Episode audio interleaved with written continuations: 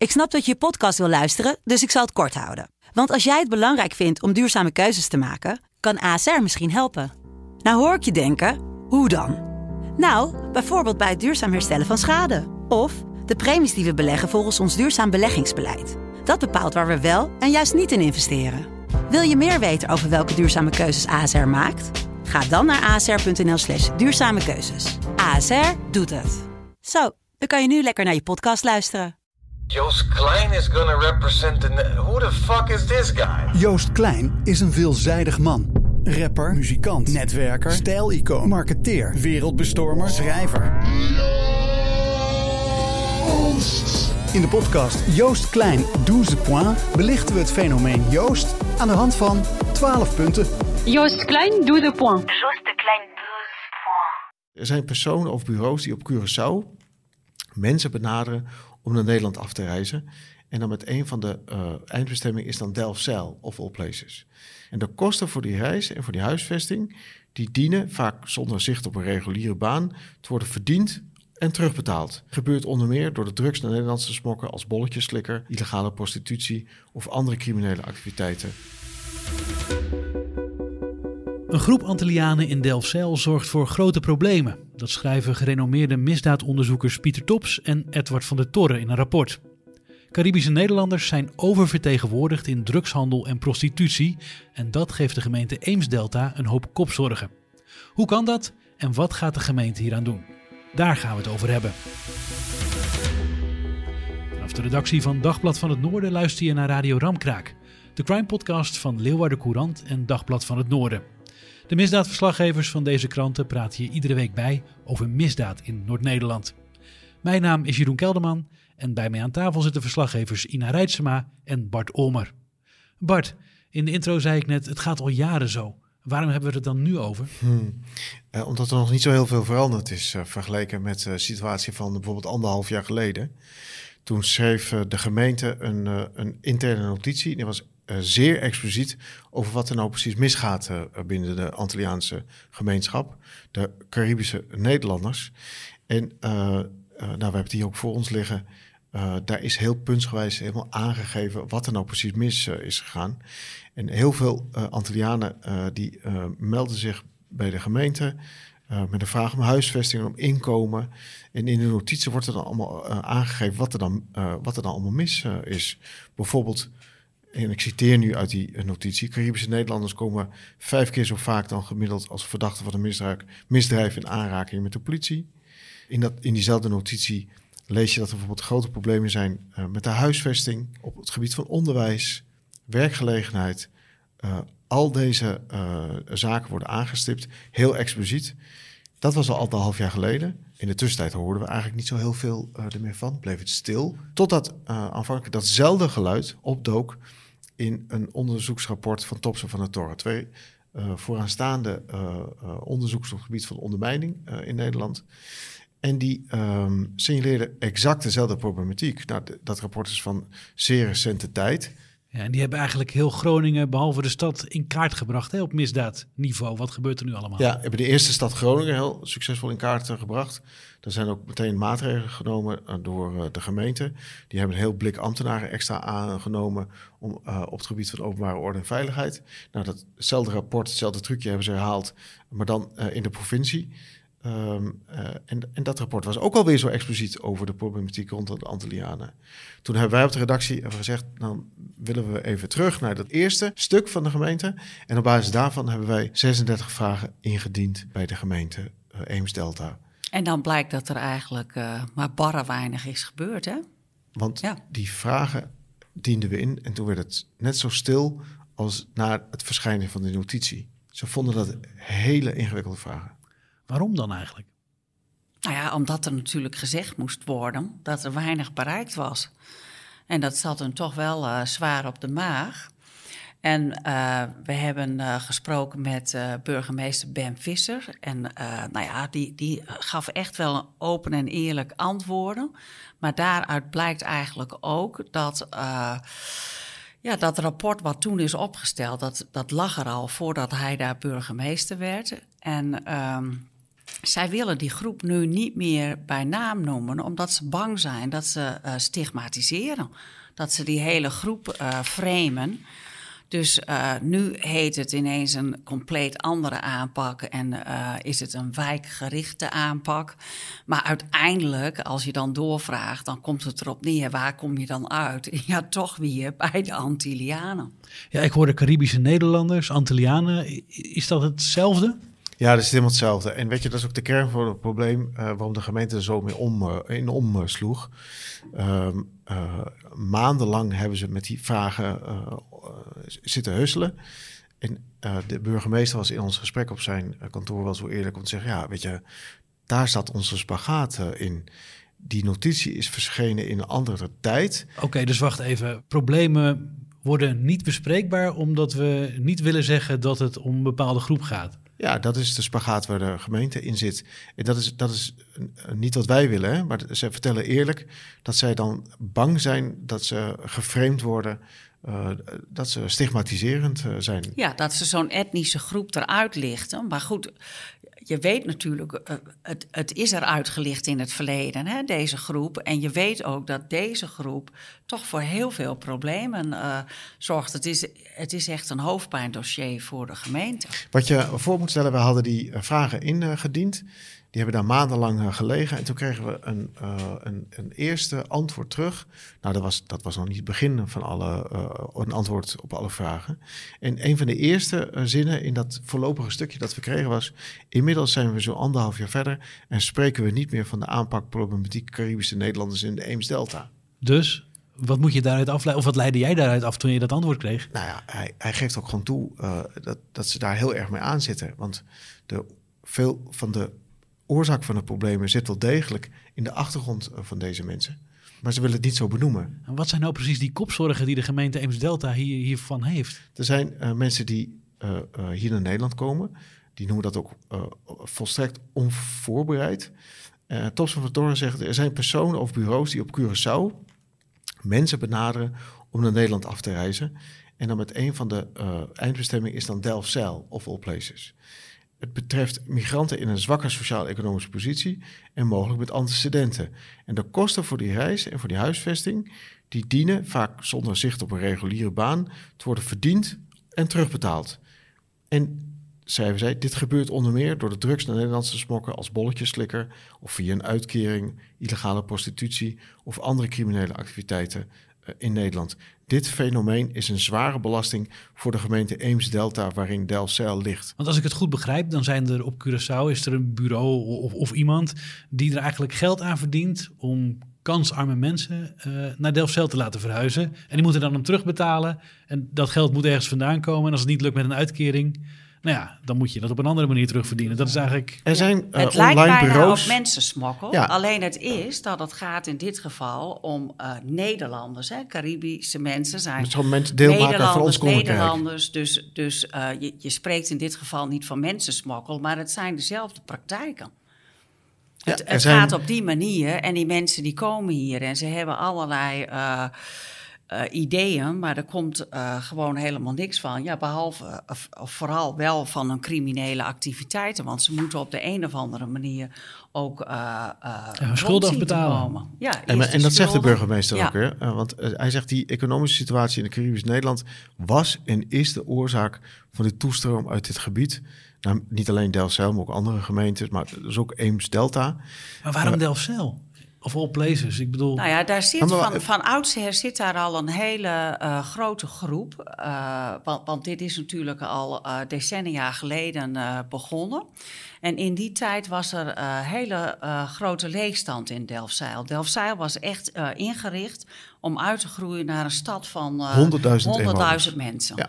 Nou, dat, dat is het bij lange na niet geworden. Dus daar wa- waren ontzettend veel huizen gebouwd door woningcorporaties. Ook gewoon luxe huizen hoor, die bedoeld waren voor de middenklasse, zoals schoolmeesters en eh, dierenartsen, eh, dat soort mensen. Dus daar stonden hele eh, rijen met huizen leeg. Nou ja, en toen melden dus die eh, Caribische Nederlanders zich. En dan gaat dat natuurlijk in zo'n gemeenschap ook best wel vrij snel. Want toen bleek dat de plek was in Delfzijl. En corporaties waren heel blij met huurders. Die werden Natuurlijk, allemaal ge, dan bracht het geld op. Ja, dus eh, zij zijn daar gaan zitten. En dat trekt nu dus eh, steeds meer mensen aan. Dus, hè, want je ziet ze daar ook echt heel veel samen op straat. We zijn een paar keer daar de buurten in geweest. Nou, er wordt geschreeuwd op straat. Hè, dat zijn de klachten van omwonenden. Omwonenden durven niet meer eh, heel gemakkelijk met een hondje door die straten te wandelen... op het moment dat daar eh, mensen samenhokken. Kijk, die gemeenschap die leeft heel veel op straat. Op het moment dat je er ook heen gaat, er zitten altijd jongeren buiten. Eh, er staan barbecues buiten. Aan het eind van de middag, begin avond, dan zoekt het elkaar allemaal op op straat. Dus als je niet in die groep hoort, dat, dat, het, het voelt voor heel veel mensen voelt het akelig. Vuilnismannen die daar liever geen vuilnis meer ophalen. Ja, het gaat om dat soort dingen. En ze, ze eh, leven vaak ook met heel veel mensen op eh, eh, één adres. Maar een groot deel is ook weer niet ingeschreven. Hè, dat, dat, En dan heb je een probleem. Hè? Als, je niet als je niet ingeschreven is in de gemeentelijke basisadministratie, dan doe je ook gewoon niet mee. Hè? Dan, dan kun je ook niet meedoen aan eh, programma's om te eh, integreren eh, van de gemeente. Je bent onbekend voor de gemeente. Je kunt niet eens een arbeidsongeschiktheidsuitkering aanvragen. ja, en die mensen leven onder de radar. En zelf schijnen ze dat dus, daar lijkt het op, helemaal niet zo erg te vinden. Ja, dat is wel een eh, heel kort door de bocht eh, beeld. Want het is maar een deel van die gemeente die zo... Ja, eh, uiteraard. Het is een daar waar de zorgen over Ja. zijn. Want Ja. eh, dat zegt ook iedereen. Het ga- gaat met die gemeenschap voor een deel goed, goed. Maar daarbinnen zitten er wel degelijk... eh, je kunt die niet over één kam scheren. En hoe zit het eigenlijk met geweld? In het verleden was er wel sprake van schietpartijen en van steekpartijen. Ja, dat Is, is dat nog steeds iets? En daar moet je eerlijk eh, in zijn. Eh, we, we, we stelden die vraag ook aan de politie. En het is een stuk rustiger geworden. In vergelijking met die hoogtijdagen dat er eh, met enige regelmaat schietpartijen waren en steekpartijen. De laatste tijd is het wat rustiger. Eh, maar je hebt maar- af en toe wel incidenten, maar het is wachten op weer het volgende. Dat, is het. Want eh, de burgemeester zei ook letterlijk van... nou ja, het wordt nu natuurlijk weer zomer... dus ze gaan weer meer de straat op. Dat betekent weer meer eh gedoe op scootertjes wheelies maken, want dat soort wedstrijdjes doen ze. ja. Dat is het straatbeeld dat je Ja. hebt. Weet je, ik, ik snap het wel. Eh, En dan komt de politie weer en dan is het een kat-en-muisspelletje. En ja, zo gaat het dan. En, en eh, eh, ik heb wel gemerkt uit de bezoekjes die wij eh, daar hebben gebracht, ook in bepaalde straten. Mensen zitten niet te wachten op inmenging van dat was heel de ongemakkelijk politie eigenlijk. Hè? of de, jaar dat we daar waren. Het was echt super ongemakkelijk. Ja, Je krijgt een soort jolige vijandigheid over je ja heen. bru- En welke vraag je, brutaliteit. welke ja. vraag je ook stelt, Ja. je krijgt een soort uitgestreken antwoord. Of gewoon geen antwoord. Dus dan stel je een vraag en dan kijken mensen je gewoon aan. Alsof Nou je ja, er niet gewoon, bent. Of... gewoon flauwekul. En hebben ze recht toe, hè? Ze ze zijn ons niks verplicht hè, om te antwoorden. Alleen het is wel een beetje een ongemakkelijke sfeer, eh, is dat. Dat je dan vraagt, eh, wat, eh, nou, wat doe je? Studeer je? En dan krijg je hele gekke antwoorden. Krijg je dan... Eigenlijk is het gewoon het sfeertje... Nou, het lekkerste is als je gewoon lekker weggaat uit deze straat. Prima. Was het ook intimiderend, bedreigend? Of was het wel gewoon... Nee, zo vatte ik dat absoluut niet op. Ik vond ze ook niet, niet heel onvriendelijk, maar ze zaten gewoon niet op ons te wachten. Net zoals dat ze niet op een gemeente zitten Maar te wachten. die, eh, ook, want er kwam een man, eh was aan het hardlopen, die eh, stelde ook die vraag. eh, eh, vindt u het vervelend om hier over straat te lopen? Nee, zegt hij, absoluut niet. Dat doe ik al jaren zo. Die, eh, die eh trimde al misschien wel eh, tien of twintig jaar eh, eh, daar. En het grappige was dat die man was, eh, ehm, die werkte bij de woningcorporatie. En hem konden we wel vragen van, hoe is het nu zo ontstaan? En hij wees dan ook, zei van, ja, kijk... eh, deze huizen waren vroeger split level. Onder had je je eigen garage. Nou, poeh, dat was heel wat. En hier woonden de leraren. Het was een prachtige eh, straat hier. Totaal andere samenstelling daarvan. En hij gaf ook wel toe eh, dat er eigenlijk toch wel een historische fout gemaakt is door de woningcorporaties. Om te hard en te veel te bouwen en daarna iedereen toe te laten om uiteindelijk maar gewoon de woonruimte gevuld eh, te krijgen. En het grote probleem is nu ook eh, eh, dat eh, het kabinet nu onlangs heeft gezegd dat studenten vanuit de Antillen eh, eh, bij voorbaat al een BSN-nummer kunnen krijgen. Dus op het moment dat ze nog thuis zijn eh, in de Caribe. En dat ze dan dus met het BSN-nummer naar Nederland kunnen komen.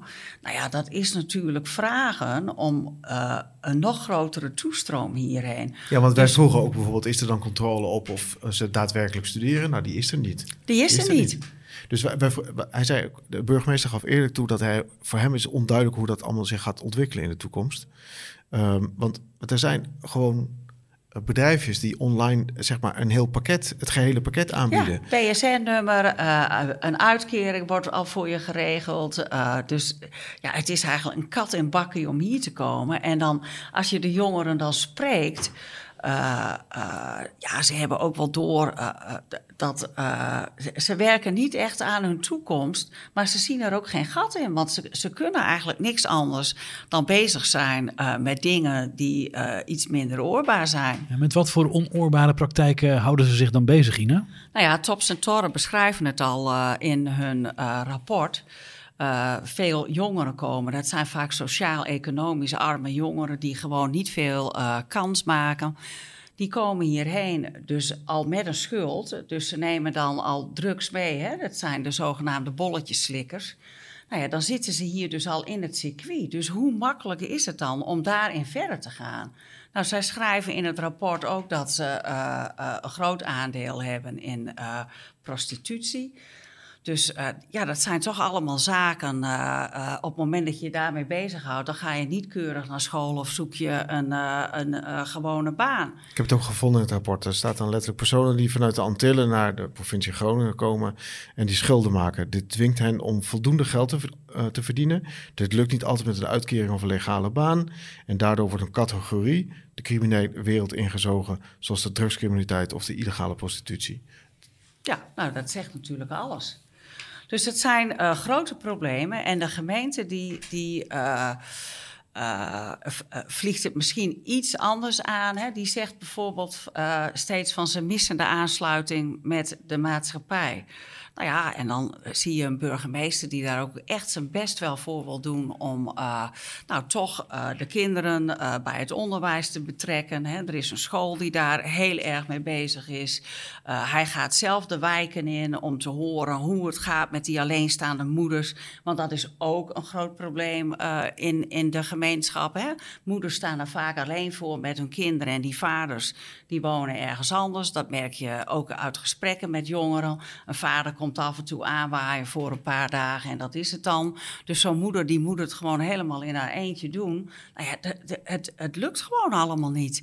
Maar het lukt de gemeente dus ook niet om in te grijpen. Want eh, nou ja, ze zitten met eh, drie mensen op de afdeling eh, openbare orde en veiligheid. Er is geen geld voor extra mankracht. De burgemeester die, die is ook zwaar gefrustreerd over de eh, inzet van de politie. Nou ja, het- en dat bedoelt hij dus niet zozeer naar de politie toe, maar er is gewoon te weinig capaciteit bij politie en justitie. Dus feitelijk staan ze een beetje met de rug tegen de muur. Ja, hoe groot is het probleem dan? Want dan zou je zeggen, dan is er toch ook landelijk een aanpak nodig. Of, of hulp vanuit het land om dit aan te pakken. Nou ja, Komt dat het niet van zijn, de grond? Wordt er niet om gevraagd? Er, er zijn natuurlijk niet eh, eh, zulke grote gemeenschappen in eh, heel veel andere gemeenten. Maar in Groningen bijvoorbeeld, eh, da- daar zit ook een vrij grote gemeenschap en Bart. Ja, Groningen zit een grote gemeenschap. Ja. Leeuwarden zit een grote gemeenschap. Diezelfde eh, signalen komen daar uit, eh, eh, vanuit de, de ambtenarenwereld. Dus dat is, dat is niet nieuw. Eh, maar jij vraagt naar van, ja, hoe, hoe nu verder. Hè? En, en hij zegt letterlijk, wij hebben helemaal geen concrete, tastbare resultaten te laten zien voor onze aanpak. Dat hebben we gewoon niet. Dat is toch schokkend? We hebben gewoon geen mensen. We, hij letterlijk zeggen, we zitten met anderhalf man en een paardenkop... zitten we onze op openbare orde en veiligheid. En dat heeft eh, de stad Groningen destijds toen veel beter aangepakt. Want na het verschijnen van het rapport, eh, eerste rapport... over de ondermijning in Groningen... zijn daar eh, eh, eh, een, een heel blik nieuwe ambtenaren is daar, losgetrokken. en waarom het hij- niet in Eems-Delta dan? Ja, hij zegt, we hebben het geld niet. We hebben, hij zegt, we, we kampen met zoveel problemen op allerlei vlakken... dat als je onze gemeente vergelijkt met eenzelfde soort qua grootte eh, elders in het land... dan hebben we het vier keer zo zwaar. Op het ja, en gebied hij, van- hij noemde bijvoorbeeld ook even, in, in dat ligt de aardbevingsproblematiek... dat vergt 50% van de capaciteit van zijn ambtenaren. Ja. Dus als je dat vergelijkt met een, met een vergelijkbare gemeente, dan staat hij al eh, met 0-1 achter. Ja. Dus voor hem geen uitbreiding van die, van die eh, er komt gewoon geen capaciteitsuitbreiding bij. Dus dan blijf je ook heel erg hangen in allerlei ja, wat, wat soft aanpak. Wat hij wel zegt van ja, weet je, mijn heil zie ik met name in die integrale aanpakken. Want zo is Ja. er recent dan ook weer een inval Er is laatst een grote actie geweest eh, in Delfzijl-Noord. En er zijn w- meerdere adressen bezocht. Hij wil daar verder niet eh, te veel over kwijt. Maar dat gaat dan samen met de fiscus, eh, eh, gemeente, politie. Nou ja, iedereen erbij betrokken. En dan kloppen ze dus bij huisdeuren aan... waarvan ze vermoeden eh, dat de dingen niet eh, in de haak zijn. Maar dat is natuurlijk een... eh, ja, eh, Letterlijk zegt hij eerlijk, we hadden wel een van die vragen was, hoe controleer je nou eh, wie waar staat ingeschreven, op welk adres? Want wij ons bereiken signalen dat er op één adres al twintig man eh, ingeschreven staan. En dan schetst hij, ook wel een beetje met de handen in het haar, zegt van ja, maar als ik dat allemaal moet gaan doen, daar heb ik helemaal niet de ambtenaren voor, joh, om dat allemaal te gaan controleren. Dat, dat red ik gewoon niet. Nee, maar dat is natuurlijk ook het punt waar eh, eh, Pieter Tops en Van der Torre op, op duiden. Hè. Kijk, die, die maken dit soort rapporten door heel Nederland. Ze hebben het ook over Amsterdam gedaan. En op den duur ben je gewoon te laat. Op het moment dat je alles maar laat gebeuren dan eh, eh, eh, ben je te laat. Hè, Het wordt steeds moeilijker als je over een paar jaar nog eens gaat ingrijpen. Er was een heel pijnlijk moment tijdens het gesprek met de burgemeester. Ja. waarin hij zelf aanhaalde dat bij de liquidatie van Peter de Vries... dat er betrokkenheid was van Antillianen in het voortraject. Ja. En, en letterlijk, wat zei hij Ja, hij zei dat doet ongelooflijk veel pijn als je dat soort berichten hoort. Want dat gaat over zijn gemeente, over inwoners die, nou ja, die, die in zijn gemeente wonen. Dat deed echt heel veel pijn, zei hij. Ik heb dit stukje even gemist, maar, maar eh, er waren dus twee inwoners van Delfzijl betrokken bij de liquidatie van Peter R. de Vries. Ja, die waren betrokken eh, bij- eh, in het voortraject. Dus eh, dan moet je denken aan dat ze daar eh, eh, hebben gespot om te kijken hoe laat hij eh, van hot naar her gaat. Ja, en, en inwoners van de gemeente. Delfzijl, Ja. wat is dat nou heel precies? Ja. Want ze zijn misschien ooit eh, overgevlogen. Misschien wel via zo'nzelfde bureautje die dit allemaal regelde eh, als die andere. En hoe lang hebben die dan in Delfzijl gezeten? Eh, enige tijd. En stonden ze ingeschreven? Stonden ze dan met 40 man op één adres? En woonden ze eigenlijk in Rotterdam? Dat vertelt het verhaal er weer niet. Nee, dat is lastig. Maar wat, ik, wat mij wel verbaast is dat er eigenlijk twee jaar geleden heeft de gemeente dit alles aangekaart. Ehm hè, eh, naar aanleiding van een schietpartij was dat volgens mij en een steekpartij. Ja, en Van, niet is alleen wel- aangekaart. Er is wat aan de hand, we gaan iets doen. Maar Ja. eigenlijk, gebeurt er helemaal niks. Nee, er is toen beleid eh, opgemaakt en eh, ook geld voor vrijgemaakt. Eh 75.000 euro structureel per jaar, geloof ik. Ja, en dan kwam er nog eens meer. 75 bij. Nou, dus, maar weet je, die ambtenaren, ze, ze komen gewoon niet verder. Want eh, dat moet ook eerlijk gezegd. Op het moment dat je in die wijk gaat... Kijk, mensen hebben daar allemaal hun eigen rol gevonden... En die zitten eerlijk gezegd ook helemaal niet, te wachten op bemoeienis van de De gemeente. signalen die ons bereiken, dat is wanneer je een controle hebt, dan word je daar omringd door ik weet niet hoeveel man. En je moet echt heel stevig in je schoenen staan. eh, wil je daar als eh buitengewone opsporingsambtenaren eh, overeind blijven. Dus dat is helemaal niet zo gemakkelijk.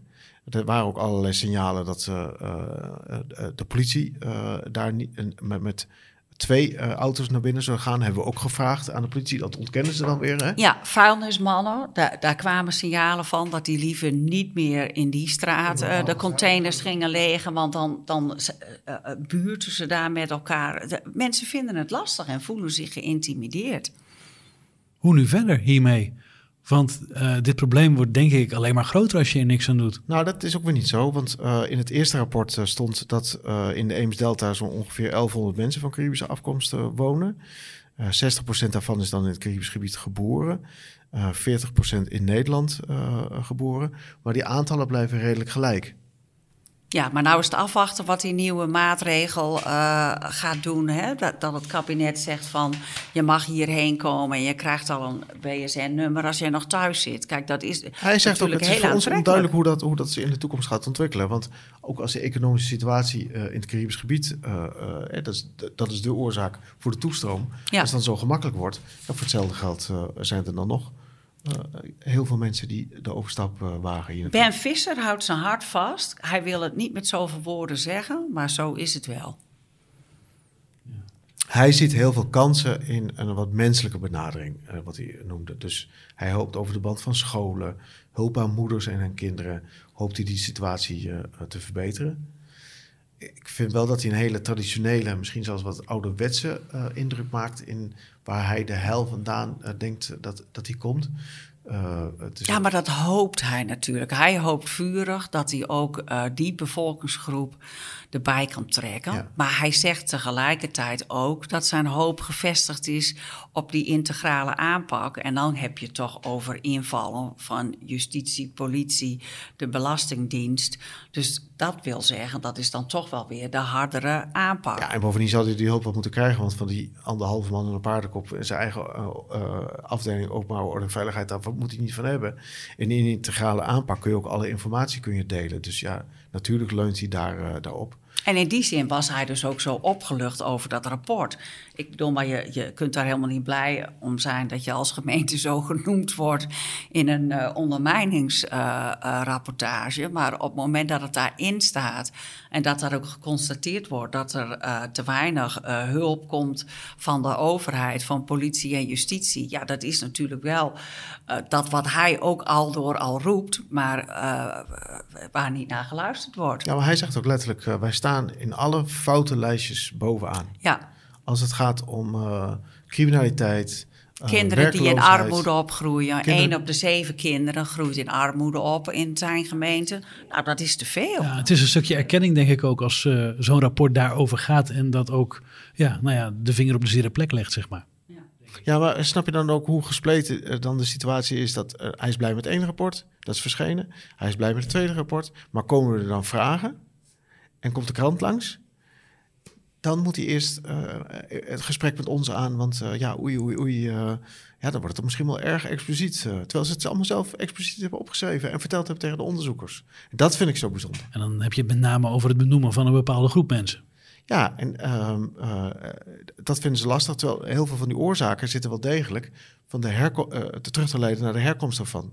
En dat is niet stigmatiserend, maar dan heb je het over oorzaak-gevolg. Ja, het heeft ook met de cultuur te maken die, bepaal, ja, die, die, die mensen meebrengen. Nou, dat weet ik niet of de cultuur eh, gebonden is. Ik, ik, ik zeg oorzaak-gevolg. Er is een sociaal-economische lastige situatie daar ter plekke. Dat ze eh, vertrekken hier naartoe, dat snap ik. Maar ze zijn onvoorbereid. Ja, Ze, ze, ze, hebben geen opleiding. Geen, ze, hebben, ze hebben niks voorbereid voor hun komst Spreken hier. de taal dat is geen kwestie goed. van cultuur. Dat is gewoon een kwestie van voorbereiding. Ja. En als je dat soort dingen allemaal niet mag benoemen, dan schiet je jezelf in de voet. Maar toch lees ik ook in die rapporten dat, dat ook de cultuur eh, eh, eh, wel een rol speelt. In, het feit dat ouders in, in de Caribische cultuur niet echt rolmodellen zijn. Nee, ze, Dat ze staat zwart op wit in dat rapport. Wat ik ook al zei, dat de vaders vaak zoek zijn... en dat de moeders het in hun eentje eh, met de kinderen moet zien te rooien. Ja, en dan is het natuurlijk heel verleidelijk. Dat noemen eh Tops en eh, Van de Toren ook in, in hun rapport... eh, eh, de, de gouden roltrap. Hè? Dan wordt er even gevraagd of jij eh, voor eh 2000 euro... eh, hier en daar een oogje in het zeil wil houden... als er een transportje gedaan wordt. Nou, dat is natuurlijk heel verleidelijk als jij eh, A, niks te doen hebt, dus je wordt niet in beslag genomen door andere zaken. En B, je hebt geen geld. Nou ja, dan, dan is het natuurlijk ook wel heel verleidelijk om in die criminaliteit eh, te belanden. Kijk, weet je wat het zo gek is? Er er staat in die, in die notitie van de gemeente dat die onderwijspositie, hè, bijvoorbeeld van de Caribische leerlingen in de gemeente El- Eemsdelta, niet florisant is. Er zijn heel veel signalen van kinderen die vastlopen, eh, zowel op de basisschool als, als daarna. Eh, door taalachterstand, gedragsproblemen. Maar cijfers daarover zijn er dan weer niet, want je mag het niet registreren. Toen, ik hetzelfde, toen wij diezelfde vragen voorlegden aan de politie, ehm, het- eh, kregen we een week geleden kregen we de antwoorden van ja, nee, maar dat registreren we niet meer. En hetzelfde geldt voor de uitkeringen. Want dan vraag je bijvoorbeeld hoeveel, hè, hoe groot is het percentage wat van deze groep uitkeringen krijgt. Nou ja, dat wordt allemaal niet bijgehouden. Dus het komt er eigenlijk zelf, eh, eh, of het komt er eigenlijk op neer dat ze zelf weinig inzicht hebben hoe groot de materie is. En wat ik heel op- opvallend was, eh, eh, ging ook op gesprek met de politie en dan krijg je gewoon te horen, dat staat dan maar niet op papier, maar dan krijg je te horen van ja, weet je, zo'n rapport, dat had in deze tijd natuurlijk nooit meer geschreven kunnen worden. Nee, dan word je als stigmatiserend weggezet. Ja.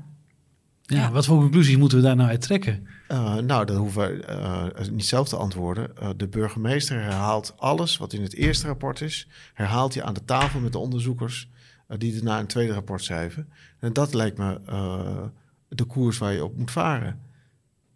Want dat is reëel, eh, het het is oorzaak-gevolg.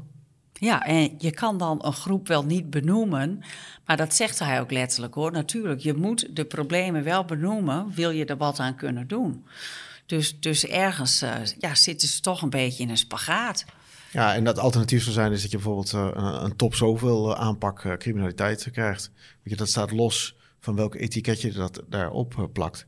En daar hebben andere steden hebben daar ook ervaring mee. Dan krijg je een top 400 aanpak of zo. Dus dan krijg je gewoon heel erg, net zoals je eh, wijkgebonden eh, een wijkaanpak hebt, dan kun je gewoon een persoonsgebonden aanpak. Dat je dan laat je verder eh, al die andere achtergronden laat je los. Ja, dit zijn de 400 grootste boeven. Ja, En, dan heb je een lijstje met focussen. namen als het ware. In Ja. plaats van dat je eh, een hele groep eh, stigmatiseert, zoals dat eh, genoemd wordt. En wellicht dat die sfeer ook wel weer iets verschuift. Hè? Kijk, je zag het eh, eerder natuurlijk ook eh, als het ging eh, om asielzoekers. Kijk, nu wordt ook klip en klaar genoemd dat mensen veilige landers zijn. En dat die toch best wel veel problemen veroorzaakten. ver- veroorzaken. Maar dat had je tien jaar geleden ook nog niet hoeven doen. Dus wellicht dat het ook wel weer de andere kant omslaat. Bart Olmer en Ina Rijtsema, dank jullie wel. Dit was Radio Ramkraak, de crime podcast van Leeuwarden Courant en Dagblad van het Noorden. De misdaadverslaggevers van deze kranten praten iedere week bij over misdaad in Noord-Nederland. De muziek die je hoorde werd gecomponeerd door Guido Keizer. Mijn naam is Jeroen Gelderman en ik bedank je voor het luisteren.